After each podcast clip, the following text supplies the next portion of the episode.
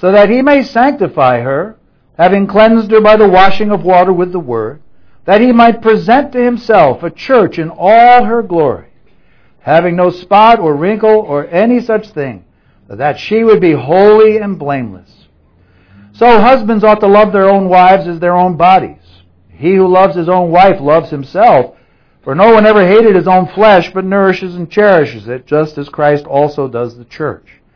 Because we are members of his body. For this reason a man shall leave his father and mother, and shall be joined to his wife, and the two shall be one flesh. This mystery is great. But I am speaking with reference to Christ and the church. Nevertheless, each individual among you also is to love his own wife, even as himself, and the wife must see that she respects her husband. And then let's go to Genesis 24, where I'll be talking about this uh, story, wonderful story of uh, Isaac and Rebekah. We'll just read the first 10 verses to introduce the story. And if you have time this weekend, would you please read the whole chapter? Because it's, uh, it's uh, 67 verses long. If we read it this morning, then I'd have to quit right after it, which probably you would like, but that's the way it is. Genesis 24. Now Abraham was old, advanced in age, and the Lord had blessed Abraham in every way. How wonderful it is to serve the Lord. He blesses us in every way. And Abraham said to his servant, that's Eliezer, the oldest of his household, who had charge of all that he owned, Please place your hand under my thigh, and I will make you swear by the Lord, the God of heaven and the God of earth, that you shall not take a wife for my son from the daughters of the Canaanites, among whom I live, that you will go to my country and to my relatives and take a wife for my son Isaac. The servant said to him, Well, well, so suppose the woman is not willing to follow me to this land. Should I take your son back to the land where you came? Abraham said, Beware that you do not take my son back there. The Lord, the God of heaven, who took me from my father's house and from the land of my birth, and who spoke to me and who swore to me, saying, To your descendants I will give this land, he will send his angel before you, and you will take a wife for my son from there. But if a woman is not willing to follow you, then you will be free from this my oath. Only do not take my son back there. So the servant placed his hand under the thigh of Abraham his master, and swore to him concerning this matter. Then the servant took ten camels from the camels of his master, and set out with a variety of good things of his master's in his hand. And he arose and went to Mesopotamia, to the city of Nahor. Now, we noticed in Ephesians chapter 5 when it was talking about Christ and the church and how Christ was preparing the church, uh, Paul said this about marriage and about this marriage of Christ and the church. It's a mystery. Because there's a mystery to love, and especially a mystery to God's love. And we, as we're growing as Christians, we come to understand His love in three ever deepening mysteries. The first is God's love, loving salvation. It's a mystery why God loves us. We know the scriptures that say God so loved the world that he gave his only begotten Son. So whoever believes in him will not perish but have everlasting life. We also know from 1 John such passages as this Behold, what manner of love the Father has given unto us, that we should be called the children of God. This is a mystery. Why God loves us, why Jesus died for us. But we enter into this living mystery when we say, Jesus, I take you for my Lord and Savior. And suddenly, every time we come and break bread at the, on Sunday and worship the Lord, we have to ask the question God, I still don't understand why you love me. But then there's a second, a little deeper love that we know. And that's the love that we discover in our calling.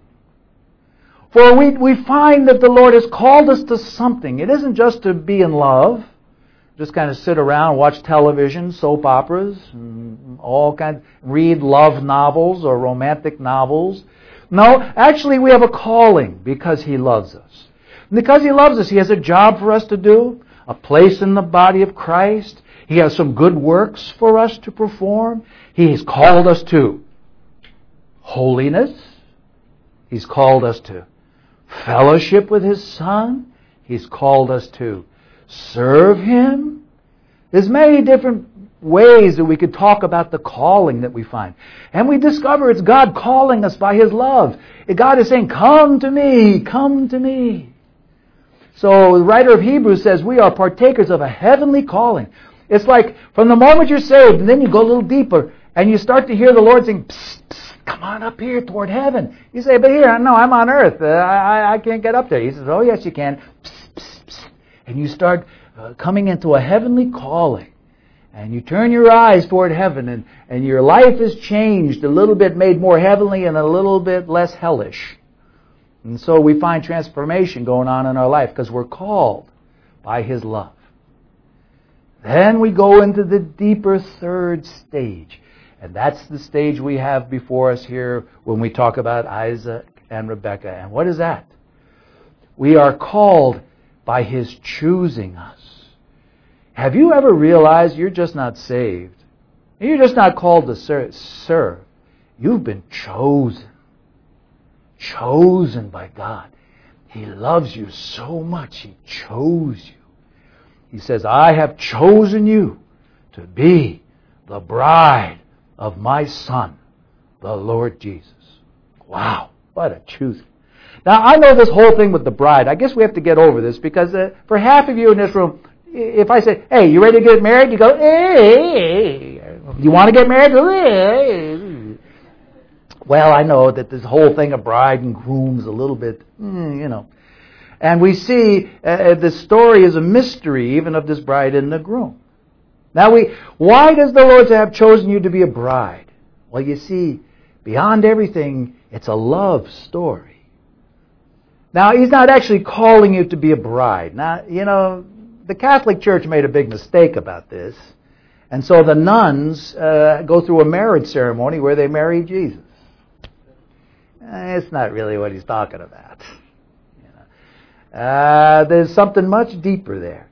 And he's really not talking about us all lining up and marrying him. I mean, you know, can you imagine me marrying Jesus? I mean, I got too much of a beard and stuff. You know, you know it, it, it's not going to be compatible, even when we rub whiskers. No, no, no. And when we're talking about being the bride, we're not talking about all that mushy stuff. But we're talking about a deep mystery of love, and it's so deep that the only way the Bible can talk about it is to talk about love, being a bride for the bridegroom. So especially you guys who have an aversion to being the bride. I mean, I know you'd rather be the groom. And probably one day you will be the groom, if we can ever groom you. But that's a whole other question. And you'll find a bride. Well, that's all fine and good. But here, there's a mystery in all of that finding the bride and the groom thing, and it all has to do with Jesus finding his bride. And it all has to do with us all together, ready to be his bride. So, you know, it's interesting in the Bible, there's just two. Whenever you see this bride thing come up, there's two things. One is like very personal. Like if you notice on the on the cover here, it says, uh, let us rejoice and be glad and give glory to him, for the marriage of the Lamb has come and his bride has made herself ready. And it sounds very personal, like you. You personally have made yourself ready. The bride has made herself ready. And it goes on to explain it's because she has this garment now that she wears and she finished the garment. And so everything is now ready. You see what I'm saying? Okay, so sometimes it's very personal, but sometimes the bride, when you look in Revelation 21, and, and uh, the, the, the angel said to John, Look up, there's the bride, she's coming down from heaven. And John looked up and he saw a huge city. Now that's a strange term for a bride. I saw the bride and she's a city. I've been married for 46 years and I've never called my wife a city. And so suddenly we're, we're, we're caught with an idea of something very corporate, something very immense.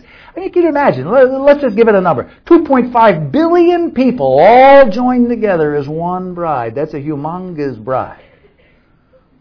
But we see that in that, in that huge city full of Jesus, that's the bride. All the saints full of Jesus, radiating His glory. And so our whole thing this weekend is to talk about this. How to be ready. How to be made ready to be this bride for the Lord. It's a very strange story here. We opened up reading here in Genesis 24 with the beginning of the story. And we could call Genesis 24 uh, a bride for Isaac. This is like a good title for it. Uh, as a matter of fact, that's what it says in my Bible. A bride for Isaac, right there. 24 verse 1. That's a good title. It's a good working title, you see. A bride for Isaac. Ah, yes. But you know something? See, here's the mystery. This whole chapter, and by the way, you know how important this issue is? This is the longest chapter in the book of Genesis. It's longer than the creation thing. It's longer than uh, Jacob's running around. This is the longest chapter in the Bible. Uh, uh, sorry, in Genesis. Because it's important. Because this finding of the bride is a very important thing. And so it's called the bride for Isaac. But you know what?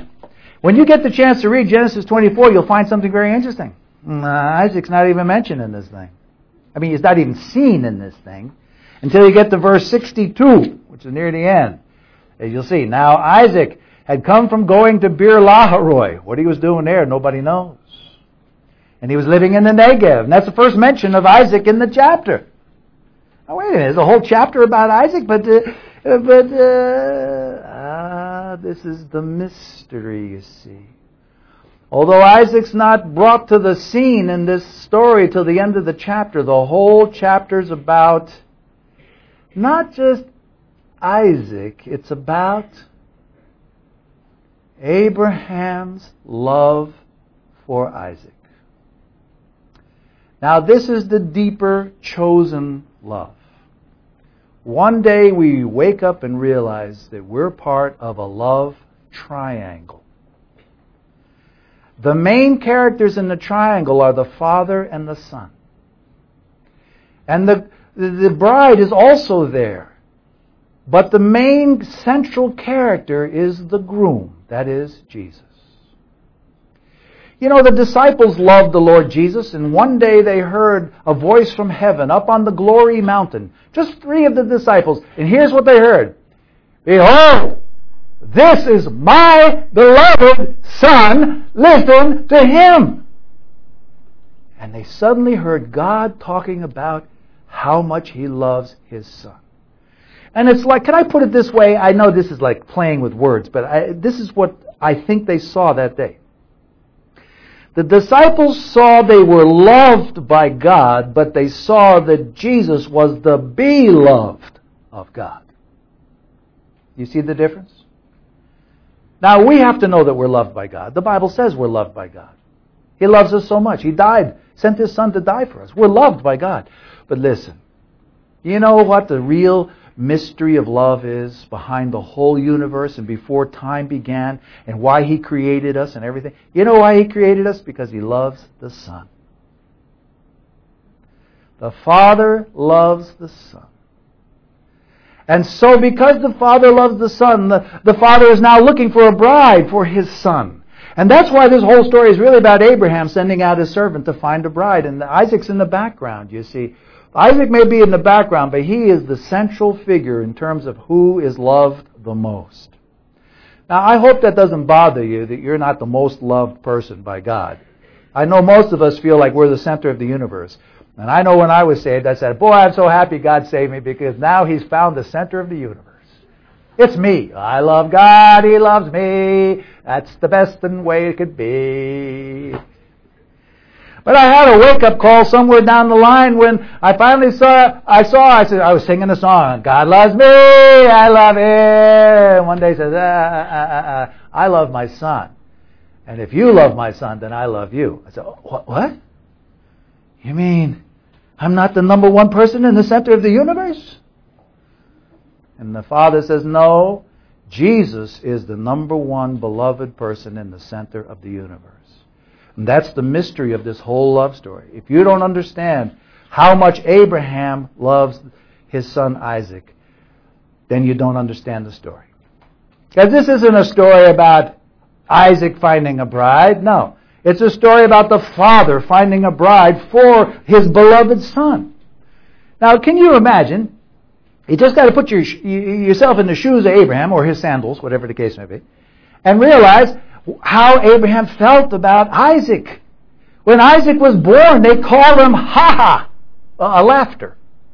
Yitzhak means laughter. because when the Hebrews laugh, they go zik, zak, zak, zak. No, no, I'm only kidding you. But uh, they named him Ha Ha. And now Abraham wants to send out the, the servant to find the bride so they can have mini ha ha's. That's a bad joke, though. Okay, listen. What it means is that when Isaac was born, Abraham was a hundred years old. And I want to tell you, it was the happiest day of his life. He had squinjillion dollars in the bank and nobody to give it to. And suddenly he's got a son of promise. His own son, born of Sarah. Boy, I could just imagine Abraham. You know, when you're a 100 years old, you can do whatever you want. You know?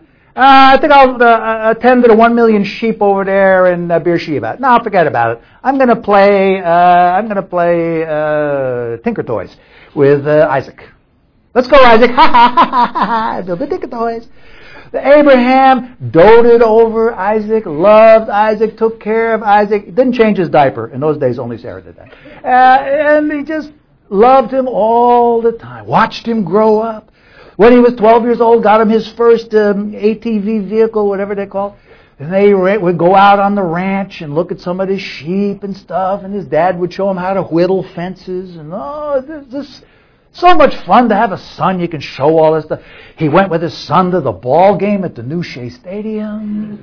This is oh man, what a wonderful treat. How he loved his son. But, but, but, but listen. Then one day his son paid him back. Because there up on the altar, Isaac just laid there. You know why? Because he loved his dad. And his dad was going to plunge the knife down into Isaac. It was a test. And after that time, he got his son back. Now, this is my son. Look how much he loved me. He was willing to be sacrificed by me. Now, Abraham loves Isaac more than anything else, more than Sarah, more than Ishmael, more than any of the sheep. He loved Haha the best because of his love for him. So now there's a love thing between Abraham and Isaac. And Abraham says, Isaac, just, uh, just stay home, read your Bible. I'm going to get you a bride. Now the Father loves the Son. And our Father in heaven loves Jesus so much because Jesus died on the cross. Why? Because he loved us? Yes, but more. Because he loved the Father. Did you ever think that he died for you because he loved the Father so? And now the Father loves the Son more than any other person. He always has. But now so much more. Not only just because he loves them, because God loves because he loves, but also because of his faithfulness and his love. And now the Father wants everything for his Son. So his Father says things like this in Ephesians chapter 1, verse 10. At the, at the right time, God is going to bring everything under Jesus. He's going to bring all the enemies under Jesus' feet. He's going to make every creature kneel down. Every creature. I, I mean, even horses and elephants, who fortunately, because they were in the circus, knew how to kneel. Creation's going to kneel in their great liberation. And everything that's got a tongue is going to confess that Jesus Christ is Lord. I mean, the, the Father's got this plan. It's already been worked out. And because of Jesus' death and resurrection, this plan is going to happen. One day it's all going to happen. Everything's going to bow down. Satan is going to be humiliated and bow down. All the enemies are going to be bowed down. All the saints are going to bow down. What a wonderful day it is. And yet, you know what? The father's like Abraham, says, you know what, I, am not, I'm not happy. I, am not happy with this. So if I have everybody bow down before Jesus, I'm still not happy. If, if I give him the kingdom of the world, I'm still not happy. I'm not happy until, until he's got you. I want somebody to share this with Jesus. Not just me, the Father, and the Son. I want Father, Son, and a bride. You know something? This universe is all about Him. You know that famous worship song, right? It's all about you, Jesus.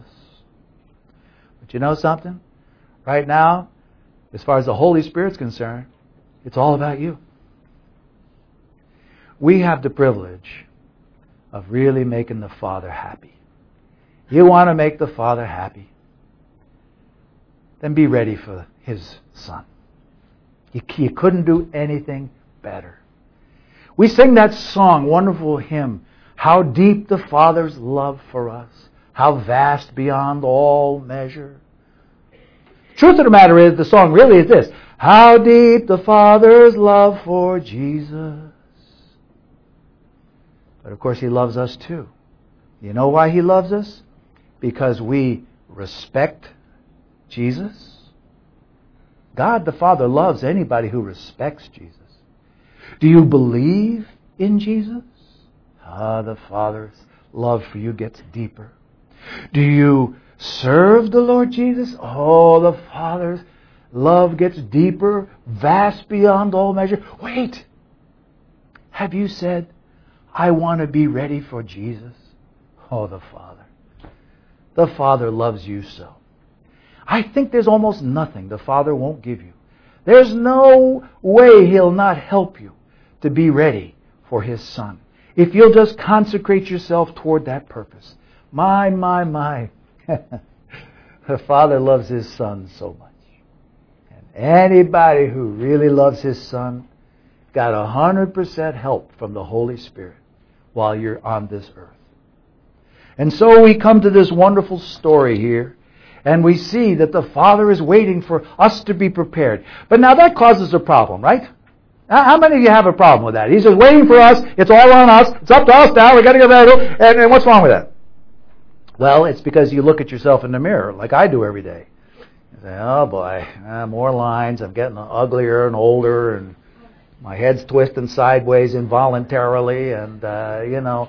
Uh, I, I'm not ready yet. I, I don't. I don't think I can get ready. I, I and especially listen. I, I can get ready if I'm supposed to marry, you know, uh, Georgie Porgy. But that uh, God wants me to marry His Son, His holy Son, His glorious Son. I, I'm just not ready yet. And by the way, we'll look tomorrow. That's kind of the way Rebecca felt. You know, think about her. She was basically watering camels, and the next minute she's a queen. That's a little tough to adjust to. Uh, we'll look at that tomorrow. But right now, the point is this. I mean, when you and I hear, you got to get ready. Oh, get ready. Evening shadows fall.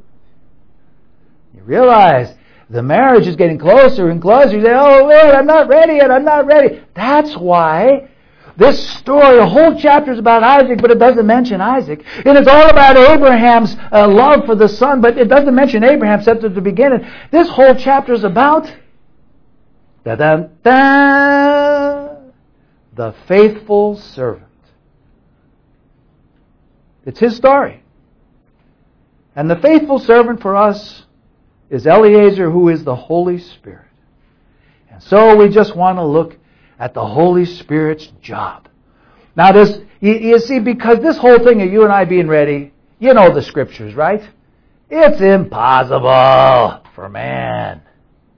But, it's possible with Rootie Kazootie? No, no. It's possible with uh, God. The Holy Spirit is so, so faithful. You know, we say that Jesus is our friend, and it's really true. But I'll tell you who's your friend that's closer than a brother. And that's the Holy Spirit who lives inside of you. Because He's doing everything He can to get you ready. You see, the Holy Spirit is like that servant who took that vow.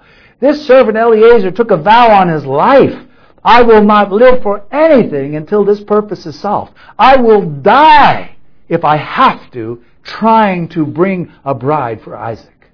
This is how committed Eliezer, this wonderful servant, was. And he's such a picture of the Holy Spirit because you know what? The Holy Spirit has taken the job of getting us ready for Jesus. Only He can do it. He is God but he can do it. He wants to do it. Now, immediately you see the impossibility of it, right? If you just think about it. When Abraham says, okay, come here, Eliezer, I got a job for you. He says, first, here's what I want you to do. I want you to find a bride for my beloved son. Now, she can't be a local bride. I don't want a worldly bride. I want somebody from my home country. Okay, now that means for the servant, he's got to travel a thousand miles by camelback to a place that Abraham hasn't been in 70 years, and probably the servant has never been to. Thousand mile journey out there, huh? Hmm. And then, I want you to find my family, only my family. I, I, don't go to some bozos out there in Babylon. I, I want somebody from the family of Nahor. Now, Abraham only had one uh, brother, uh, you know, left in this whole thing. Haran died early, so Nahor, of course, had died long ago. Only Abraham lived, you know, real old. And Nahor had died, and uh, he'd heard a little rumor across the desert that the, somewhere out there Nahor's family is. How do you find Nahor's family? And then, even more, does Nahor have any children? And then, uh, Isaac can't marry Nahor's children, or they would be women a hundred years old. And they could be a bride. No, no, no. This has got to be Nahor's grandchildren. Now, how, how do I know? this? uh, well, maybe maybe there's a, a, girl in the in the litter of Nahor's grandchildren. I don't know, but uh, then of course she's got to be suitable for Isaac. Now he can't come back to Abraham and Isaac with a woman with a bag over her head. And he says, well, uh, the bad news is she has no teeth, but uh, the good news is she still has one eye. It's got to be a bride that's compatible, that's suitable. Can I even dare to say? Oh, and I, am sure they wouldn't even say this. The servant didn't really pray this exactly. He says, Would you please find me a woman suitable? Translated to me, could she be pretty? Maybe? Well, I mean, what an impossible task. No, what the boy, that's not it.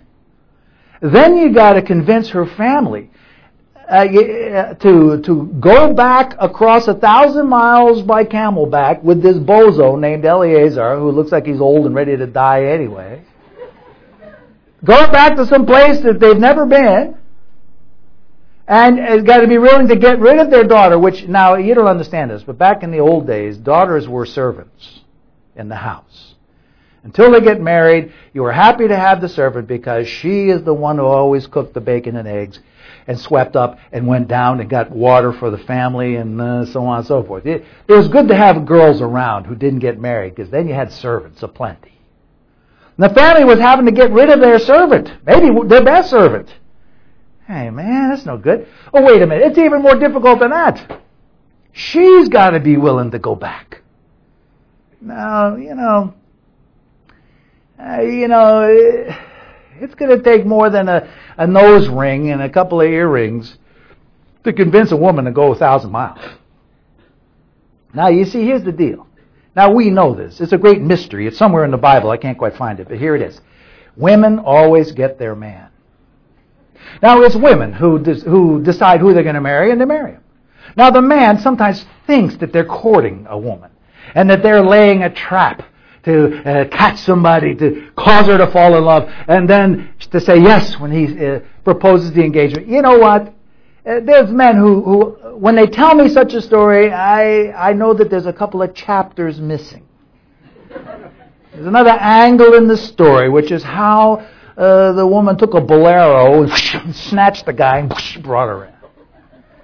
Now, this is innate in all women. They capture their man. Now, Rebecca has got to be willing to go back to a guy she's never seen. What if he's a bozo? Hey, what if he's 120 years old and he, you know, and he looks like uh, I don't know, you know, the monster Hunchback of Notre Dame, or I mean, this whole thing's by faith. She says he got pictures. He, uh, I, uh, you know what? Uh, the servant said I left my iPod. Uh, you know, uh, my CamelBak uh, battery pack gave out, and I got no pictures. Uh, you know, this, I mean, it, now, are we talking faith or what? You know? Hey, how about if I came to you and you live in Richmond, Virginia, and say, "Hey, my name's Dane. I live in New York City, and you know what? Uh, I got somebody in there I want you to marry. Now, just close your eyes and put a blindfold on you and say I do, and then I'll show you who it is." That's basically it. Now, is that impossible or what? I mean, no wonder the servant asked questions. But, but, but, but, but, but, wait, wait a minute, wait a minute. What if this girl doesn't want to go. Should I bring Happy out there to Babylon? The father said, Don't you bring Happy back there. God promised us this land, and he's not going back to Babylon. Eliezer said, Okay, I swear on my life, I now get ready to die. 1,000 miles. Remember my bones in the wilderness, oh God. But an impossible task. But Abraham had such confidence, he says, God will be with you. God will send an angel. And God did send an angel, and her name was Rebecca. Rebecca. Well, hey, did that sound like an impossible story? No, no, no, no. Let me tell you the real impossible story. Now the Father says, Holy Spirit, I want you to go out. Now I want you to find some sinners. And I want you to turn them into a bride. Now here's what I want you to do. First, I want you to convict them of sin, of righteousness, and of judgment.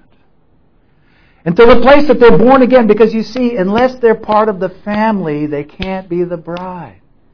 I don't care how clean they look, how nice they are, how much money they have, if they're not part of the family because they're born again by the Spirit, they can't be the bride.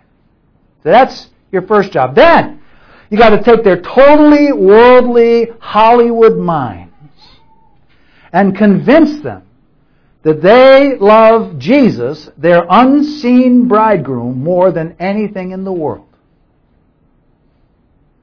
Now that's a tough job.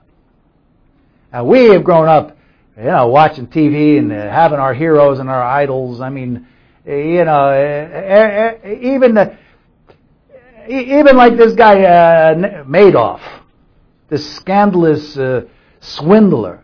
You know what? In in New York City, I hate to say this, he's a hero. On Wall Street and among investment bankers there, Madoff is a hero because he pulled off such a deal. I mean, he's going to jail now. It doesn't make any difference. People love heroes. Now, the Holy Spirit has to convince us by transforming our minds that this one whom we never have seen, we love.